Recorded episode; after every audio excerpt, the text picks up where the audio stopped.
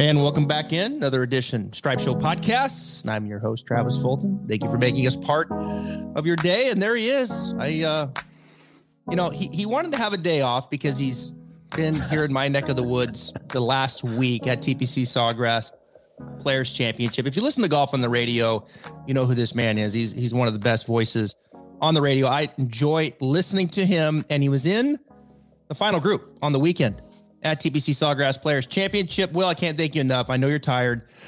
Appreciate you coming on the Stripe Show podcast, my friend you gave me outs to not do it, and yet I'm still doing it. So here I am, and I appreciate all the love for the listening. But we're coming off the high of the final round of the Players Championship, and I tweeted this out earlier today. Our you can always listen to our highlights. By the way, if people don't listen to us on PGA Tour Radio, there's actually a podcast, PGA Tour replay and you mm-hmm. can hear you know what happened through the day. So fred albers who in my opinion is the legend he is he is the voice of all of the voices of us on pga tour radio. He's been doing it for a really long time has a great backstory and is really clever. He had the call of forever yesterday on justin thomas's eagle on 11 um, you have to hear it. He he worked in it's a, a, number of phrases in the excitement of the moment, which by the way is it's so good for us because we have fans back. And while logistically it's harder with fans, it's it was very easy there for a while when I could just scoot around a golf course in a golf cart and call golf from the seat of my pants. Um, the having energy of fans was huge. It was just, it completely changed what we can bring to the table and how it makes us better as broadcasters.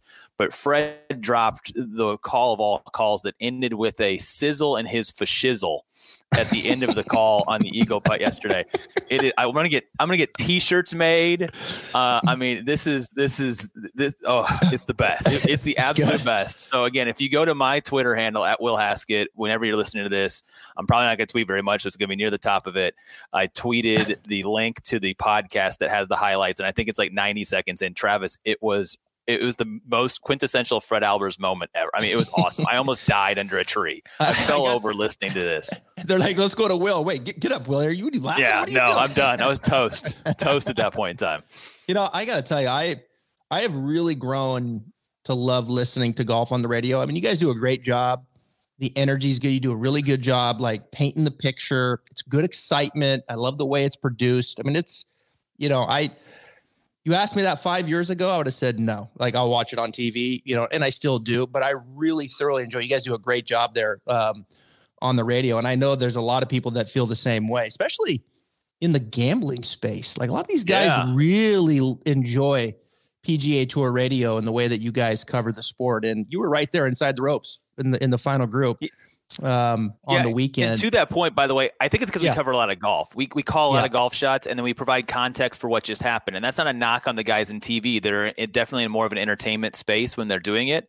And I think we definitely pr- probably call more shots on the radio than they show on TV. It's not by a wide margin, um, but because the medium is simpler – and we don't have to worry about working in a lot of different elements. It allows us to kind of strip things down and talk about some things. So we're always mm-hmm. trying to improve it. So I appreciate the really the kind words. But you're right. Yeah. Like, it, I've heard from a lot of people that are in uh, the gaming and the gambling side of things that listen to us because they know that they're going to get every sort of shot. They're learning more about the rounds of the players um, instead of just sort of hopping back and forth and getting the highlights um, that you would see from sort of the television side of things. So I appreciate that. Yeah, absolutely. You guys are really doing a terrific job. And there's, I think back to Sunday, and I'm sitting there and I'm listening and I'm watching, and there's there's three shots that happen, Will, within like this 10 minute span. One of them, mm-hmm. Brendon Todd shanks it.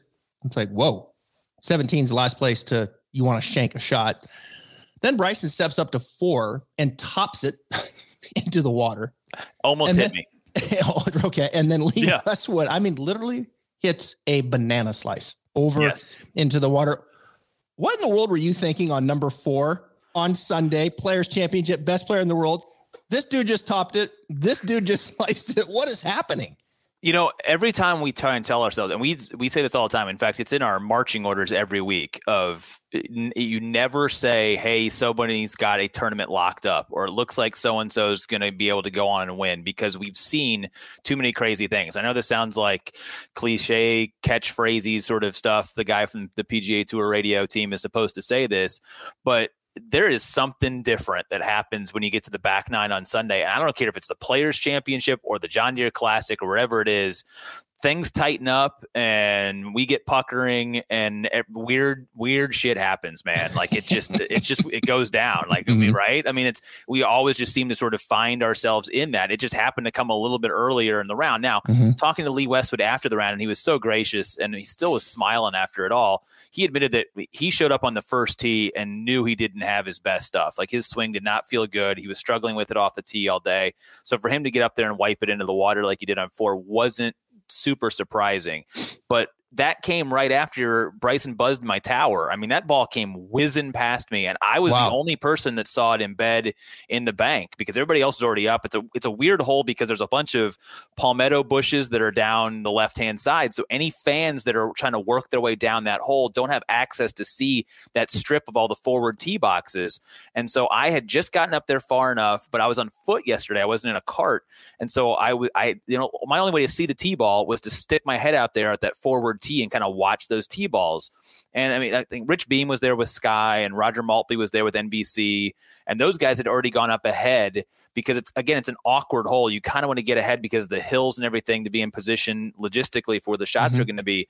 And all of a sudden, I see this ball and it comes off his club and knuckle straight forward and it embedded inside the penalty area just above this sort of cove of water. And I'm the only person that saw it. And Travis, we never found it. Bryce and I looked for the ball for maybe 45 seconds. And I'm like, Bryson is right in here somewhere. But that thing made the sound like like the ground wow. swallowed that ball right where it was. Now you can't get relief, so it didn't really matter. He was going to mm-hmm. take a drop. We didn't have to go, you know, and spend three minutes looking for it. But it was just it was weird because I didn't expect that from Bryson. No. Um, I know it's a harder shot for him, you know, with what he's trying to do. You would know better than me what he's trying to do with that little stinger iron from a control standpoint, and it, it, maybe that's a, more of a possibility than if he's just swinging up on something and and putting it out there. But uh, yeah, it, you knew right then and there that crazy things were going to continue happening, and you know what? If you had told me that that both of them would have a chance with three holes to go to still win that golf tournament that very moment. I don't know if I would have believed you, but other crazy stuff happened that allowed those guys to just kind of be there down the stretch. Yeah, it was. Uh, you may not see Bryson never hit that shot again in his career. Mm. You know, I mean, you just don't ever see a tour player actually just. I mean, he was a cold top. I mean, just yep. belt, you know, just above the equator, never got off the ground and, and right into the water. And yeah, you make a good point, Westwood. His swing was not intact. You know that he seems to that shorter swing. His body wasn't moving as good. You could definitely yep. see him leaning on it. His path was way to the left. He had a lot of low pulls. And then, of course, when you do that, the face stays open. Then he can hit the wipe to the right. At the age of 47, that's a real thing. You wake up, your body doesn't feel great, right? We know guys in their late 20s, yep. early 30s struggle that. You can imagine a guy um, in his late 40s. You talked about Lee being in a good headspace, which he does, smile, looks happy. Um, and it's refreshing, right, to see Lee out there having such a good sure. time playing great golf. You know, JT hasn't been in a great space. Everything that has happened to him um, on the course, off the course, his grandfather, who he's very close to, he's been in a tough spot for a month. Was it? Did it appear to you, as it did to me, that literally on 16 on Friday, he makes birdie, he makes birdie on 18. It's like, and then all of a sudden, it was like, I'm back.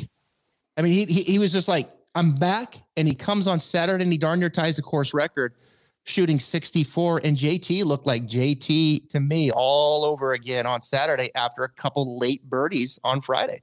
Yeah, and he talked about it after the round yesterday when he won. He said it was one of his best ball striking rounds ever that he can remember. Mm. And this is a guy that's had some pretty incredible ball striking rounds. I mean, for him to hit 17 of 18 greens, and I say he hit 17 and a half of 18 greens because he was off by a, a what a, a, centimeter on 18 mm-hmm. When it mattered the most. And I saw him walk. I called his birdie putt on on Friday, and at that point in time, you know, he was two inside the cut line or one inside the cut line. So he stood up on the 18th tee, knowing that if he rinsed it on Friday, he wasn't going to make the cut. And I, his mom gave him a hug right after the round on Friday. She was waiting, and it was before he even gone to sign his card. So you could just sort of tell that it was an emotional week, day. A lot of players, Collin Morikawa, who was I was with, had an emotional needed to make birdie at the last to make the cut. I mean, those yeah. guys, there's pride there. There's a lot of sort of value in trying to figure it out and fighting through in these big tournaments. Not necessarily thinking you're going to give yourself a chance to win, but just because you want to be there on the weekend, you want to compete against the best, no matter what the circumstance might be when you get to it. And then lo and behold, that just sort of snowballed and carried over for him. And let's be honest, the door was left open for him to walk through on Sunday, and he probably shot the worst score he could have shot given how he hit the ball. I mean, mm-hmm, which is sure. kind of amazing to think about from JT's standpoint. But yeah, you're right. It, those are the things that sort of stack up. And then whatever that was to allow him to get over the hurdle, if it was just putting together a couple of good holes to show himself that he could get himself into that tournament or into the weekend, and then the floodgates kind of open from there. He has the best round, and then he's one of those guys that when it gets figured out, it's not like he throws a 64 on the board and the next day's a 73. We typically see three or four rounds like this in a row, or two or three tournaments like this in a row for Justin Thomas, because when it's all in sequence, it's really working, and it carried over. And he was so patient, and for him to put up with all of the 10 footers that he missed mm. over and over and over again and stay the course in that final round, it pays off for him with the eagle putt on 11. Then he just kind of holds on for dear life from that point. But the eagle was such a was such a huge body shot to the rest of the field, especially mm-hmm. to Lee Westwood, you know, who was struggling behind in the trees there on that par five right after it happened. Is that it, it just changed everything. And you could feel the crowd trying to pull Lee along, mm. but it was going to be a big mountain to climb, and Justin wasn't going to make a mistake, and he didn't. Yeah, outside he, three putt. Right. Yeah, on 14 after a yeah. after a great drive. I mean, after just a, right. a brilliant drive, right? But he wasn't going to make double. You know, the ball yeah. striking was too good that he wasn't going to make a double bogey. I mean, right. the only chance that Lee Westwood probably had realistically, if he wasn't going to go out and get it and make birdies, was Justin was going to have to rinse it on 17 or 18. Yeah. That was really the only chance that you had to catch him at that point in time. And he was hitting the ball too well for that to happen. Yeah, he was hitting the ball really, really well on the weekend. And, and you're right. You know, when he gets it going, it's a it's a freight train and it that yep. train is rolling for a while. And that's what I did in my on my on my picks. You know, I was my picks didn't do that great um this week, but I was like, you know what? I'm gonna get some live betting action here. I'm gonna go in on JT to win. So I got some late odds on him to win. He comes back and wins. We salvage the week. But that's why I did because that when I started to see him go on Saturday, I was like, watch out. Here comes yeah. JT because this is going to go on for a while. And sure enough, it did. And I, I got to tell you, what a turnaround in driving. WGC Mexico, he lost six strokes to the field, strokes getting off the tee. Six. I mean, he was all over the place with his driver. This week, he's 3.5, and he hit some cool shots down the stretch on Sunday. Um, that drive on 14 is not easy, as you know. That is a very, very tough driving no. hole. It might be one of the most uncomfortable golf holes, holes that I've ever very. been on. Um, I mean, he pipes it. He goes to 15, hits a power fade. That might be the longest drive I've ever seen. Through the 15. fairway. I've ever seen. I don't think I've ever seen yeah. a drive there.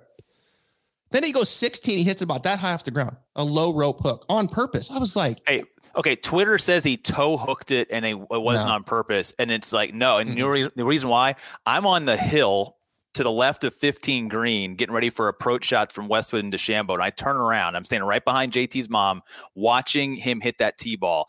And as soon as he made contact with the ball, he didn't even finish his mm-hmm. backswing. He was already twirling and going to get the tee. He did exactly what he wanted to do. He wanted that ball chasing. He wanted it low to get it down the fairway. He wanted the same thing on 18. So anybody that's out there dropping this, oh no, no, no, he missed it by a groove or he hit it off the toe, and like he did exactly what he wanted to do yeah. with that shot because you could see it in his reactions. Like, I am in an absolute flipping zone right now, mm-hmm. and I mm-hmm. can do whatever I want to do to the golf ball. It was amazing. I mean, you couldn't yeah. have had two different shots high fade, low hook. I was like, that's the coolest thing I've seen all year, right there. Yeah, game over. That's the coolest thing I've seen all year. Those two shots. I mean, that yep. was awesome. And then at 18, he just hammers that. I mean, he was a little more left than he wanted, but he he roped that one too, you know, on the left side on 18. So I mean, this driver, right? We know JT his iron game is him and Morikawa are the two best strokes and approach players in the game. I mean, yep. they are so good with their irons. JT Driver was the difference for me. This dude hit some shots with that with that with the tee ball down the stretch, and TPC is no place to be messing around off the tee. Like no. you better step up there on 14. You better have it together. Yep. You better step up there on 15. You better have it together. 16, you got a little more wiggle room. I get to par five. You can you can overcome. 18, you better have it together. And this dude just stepping up like every which way, low, high. Yep. I'm like, sign me up. This is must watch TV. And what a difference it was from the last time he played um, at the WGC where the guy couldn't find it. I mean, it was hitting it all over the place. So to me, the driver really stood out. Um, Will, I mean, on, on you know, on late sure. on Sunday. What what else for you with with JT that really stood out as you uh, as you followed him there on on Sunday? You know, in full control too, because you're thinking about this. Like I'm listening and getting sort of watch it as I get up and I see that. But and I'm watching a lot of obviously what Westwood and DeChambeau are doing. And you've got Lee Westwood who's openly talked about the fact that he's just taking an entire side of the golf course out of his tee game. Like he knows that when he he's taking the left side of the golf course out of play, he can hit a draw, and he admittedly will hit a draw when there's no trouble to the left if he overcooks it. But for the most part, like he's going to hit a cut off the tee, which is like 16. He doesn't want, he didn't get any run out. Mm-hmm. on his shot. He had 247 yards. Maybe it was 239. Maybe it was 249, somewhere in that range. Between 235 and 245 is what Lee Westwood had in on 16 yesterday because he played a high soft cut off the mm-hmm. trees down the left hand side and got maybe four yards worth of roll. Whereas Justin Thomas roasts a three wood, not off the toe, Twitter, and mm. gets that giant sort of chase out, which gets him down to the ability to hit, hit an iron into uh, into that hole, especially like he did on when he hit nearly had the albatross on Saturday. And so the yardage that Lee Westwood loses in that, in not wanting to move the ball, ends up costing him because he doesn't have the ball flight to then go over that that live oak tree. He ends up catching up in the branches. It comes down into that waste sort of bunker, and he has to scramble to make his five. There is that Justin Thomas's complete control of his golf ball and saying, I can hit it left to right, I can hit it right to left, I can manipulate and have complete control of my golf ball under pressure, that shows me a championship level. I'm not saying that mm-hmm. Lee, what Lee Westwood has done is wrong. No one's no. saying that. Most almost all the best players have at some point in time been like, you know what? How can I eliminate one half of the golf course because minimizing my misses, it, minimizing my bogey chances is way more important than maximizing my birdie chances. We've talked. I'm sure you talk about that all the time. So finding ways to eliminate mistakes is great, but when all mm-hmm. of a mm-hmm. sudden you're on a golf course and this golf course demands the best test of the best golfer that week, you have to be able to control your golf ball in a, in every single way if you want to rise all the way to the top. Justin Thomas found that control and wasn't afraid to go left to right or right to left on whatever the situation demanded. It was cool to watch. It really was. I, I you know, TPC Sawgrass tends to, you know, kind of kind of bring out that draw, but sometimes you really felt like players were on the edge coming in. Yep. Like every swing could be the difference, you know. And you go yep. back to like you said on Friday on 18 for JT, he rinses that. He's not even in the tournament for crying out nope. loud. That's what TPC does, and uh, it just really played out very well. Another guy on 16, Bryson went over the trees.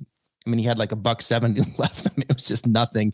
Throws it in there, makes eagle. I watch Bryson, okay, and the distance we know is beyond impressive. Can I like, stop? Wait, I'm gonna stop you right there. Yeah, I'm gonna stop okay. you right there. This is my campaign. Okay? okay? I want everybody to stop using the word distance when we talk about Bryson. I just want them to just change the word distance and just say speed.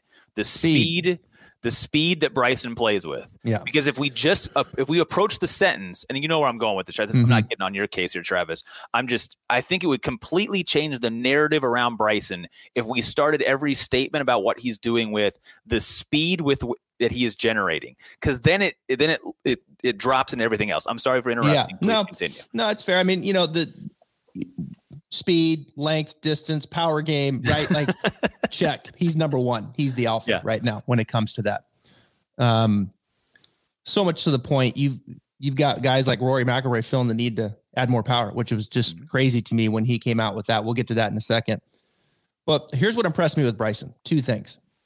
One is is that he stayed the course with his game plan. He didn't get overly aggressive when he knew he had to make some things happen. Now he was playing that driver on 16 the whole time. He aimed for the center of the green on 17. Um, hit four iron on 18. So there's a real discipline happening from his course management standpoint. That's number one. Uh, number two, the kid just fights. He's not a kid, but you know what I'm saying. Like the young man, he Total fights, fight. and yep. he is a fighter, man. Like he will grind you to the end. You, are going to have to say, look, hey, Bryson, the tournament's over, right? Yep. It's time to, it's time to shut it down. That guy is a grinder. He's a fighter. He's disciplined with his course management. What, what stands out to you? You're inside the ropes with this guy. Mm-hmm. Um, is there anything else that you would add to this long, impressive list of, of Bryson? You hit it, the nail on the head. A lot of that. I mean, I think this was his worst finish when he finished tied for third. Right, this was his worst finish in yeah. the last three years when he was within two shots the lead going into Sunday. Like he doesn't choke. No. Most of the time, he wins. Like he finds a way to get it done. I, I don't think we're giving him enough credit for being a winner. I agree. Being a guy who finds a way to get it done when most people find a way to not get it done when they're in similar situations.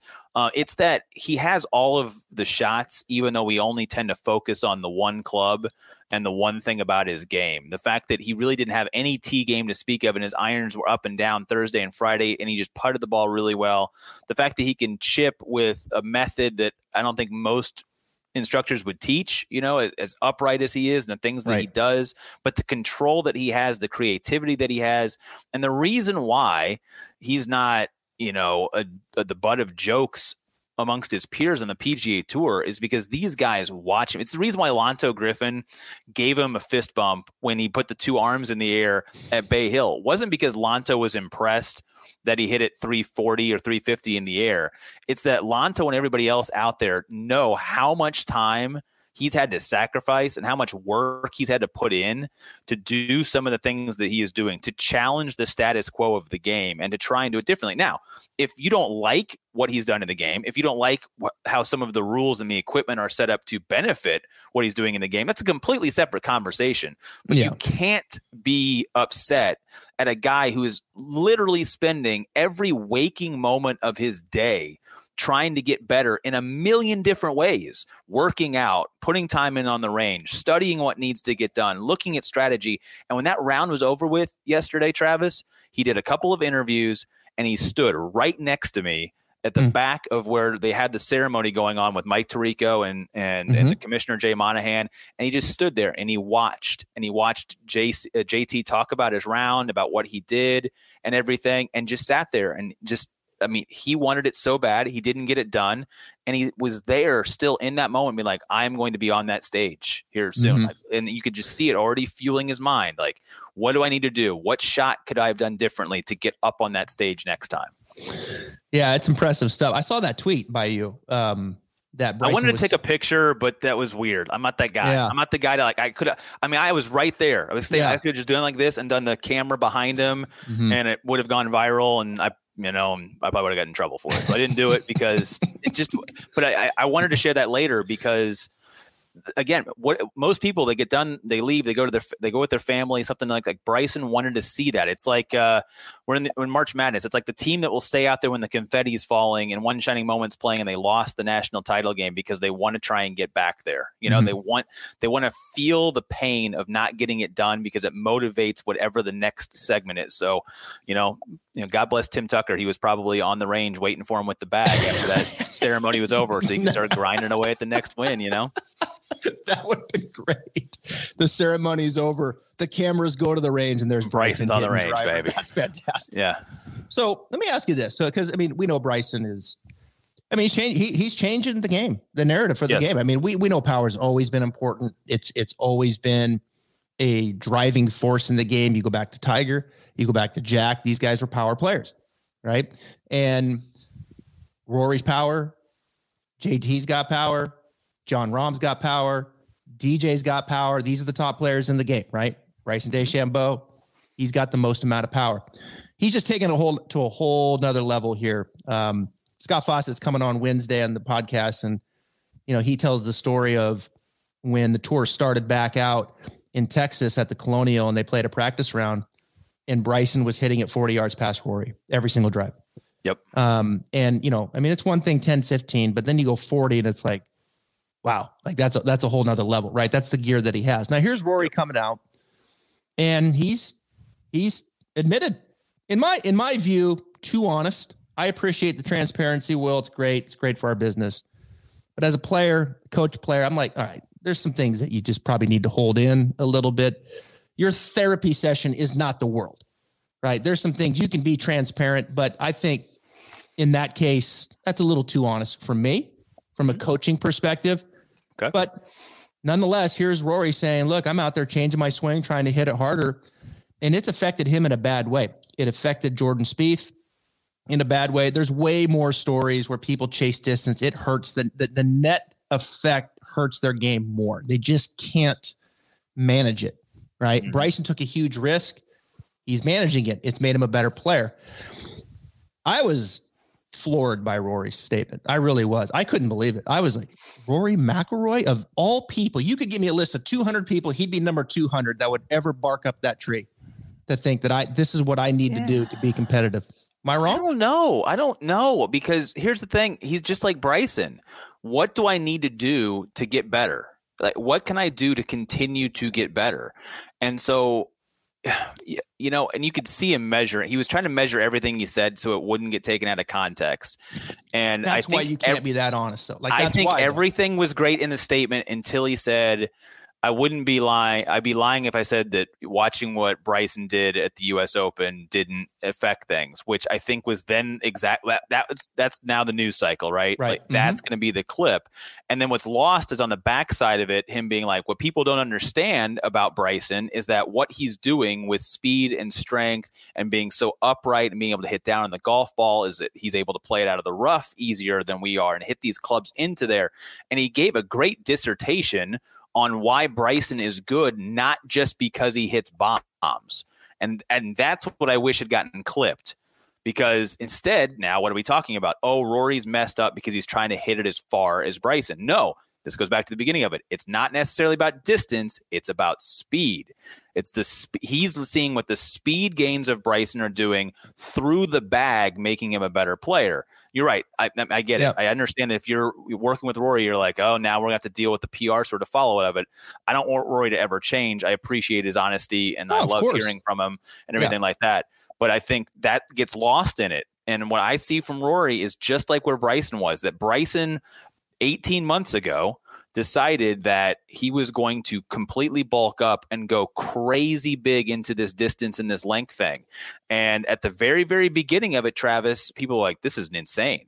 Like we were making jokes about the protein shakes. And mm-hmm. I know he's brought a lot of it on himself because there'd be some silly Instagram videos of him pumping iron or, you know, sort of things that happen that sort of open yourself up to the critique of it all. But he went all in on finding an edge and exploiting it, and he's become one of the best players in the world because of it. So I'm not surprised yeah. that even a player who's number one, two, or three in the world, like Rory McIlroy, will be like, "Well, man, if there's still capacity here." For me to get better in an area that I'm seeing results of someone doing, then I should at least explore this.